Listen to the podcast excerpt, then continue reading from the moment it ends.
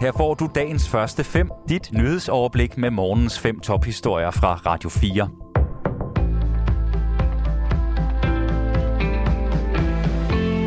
Det er tirsdag den 10. maj. Mit navn er Signe Ribergaard Rasmussen. 250 lærlinge og nyuddannede svende har skrevet under på et fælles opråb, som de kalder lærlingeoprøret. Det skriver politikken.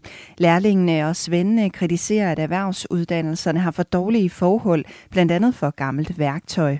Børne- og undervisningsminister Pernille rosenkrantz teil forstår lærlingenes kritik.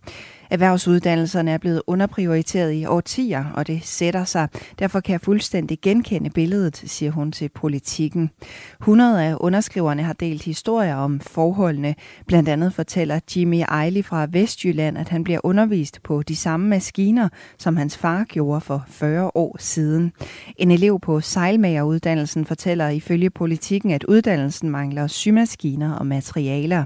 Ole Heinager, som er formand for Danske Erhvervsskoler og Gymnasier, lederne, siger til politikken, at skolerne sagtens kan lære eleverne det, som de skal, også uden helt nyt udstyr. Men han mener også, at politikernes ønske om flere faglærte ikke stemmer overens med skolernes rammevilkår. Pernille rosenkrantz teil siger til politikken, at regeringen løbende vil øge kvaliteten på skolerne.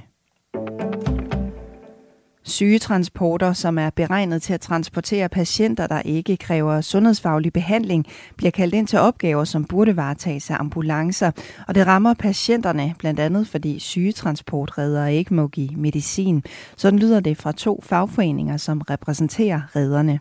Ifølge 3F sker det stadig oftere, at sygetransporter kører ud til opgaver, som ambulancer burde varetage, siger næstformand i 3F, Flemming Overgaard for det, der mangler akutte ambulancer her. Og så benytter man øh, dem, der kan transportere, men, men det er ikke det, der har været mening med, med den her form for transporter.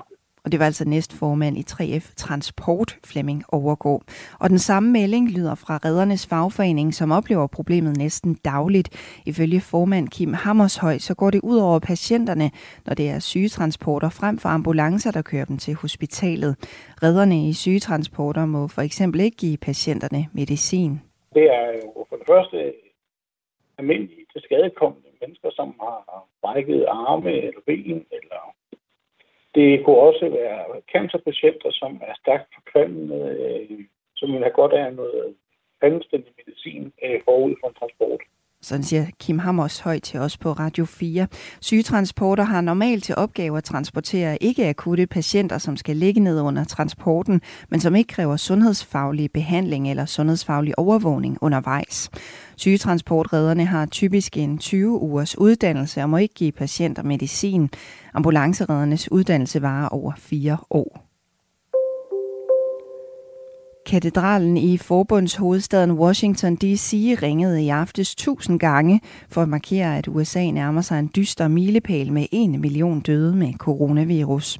Målt i absolute tal er USA det land i verden, der har registreret flest coronarelaterede dødsfald foran Brasilien, Indien og Rusland.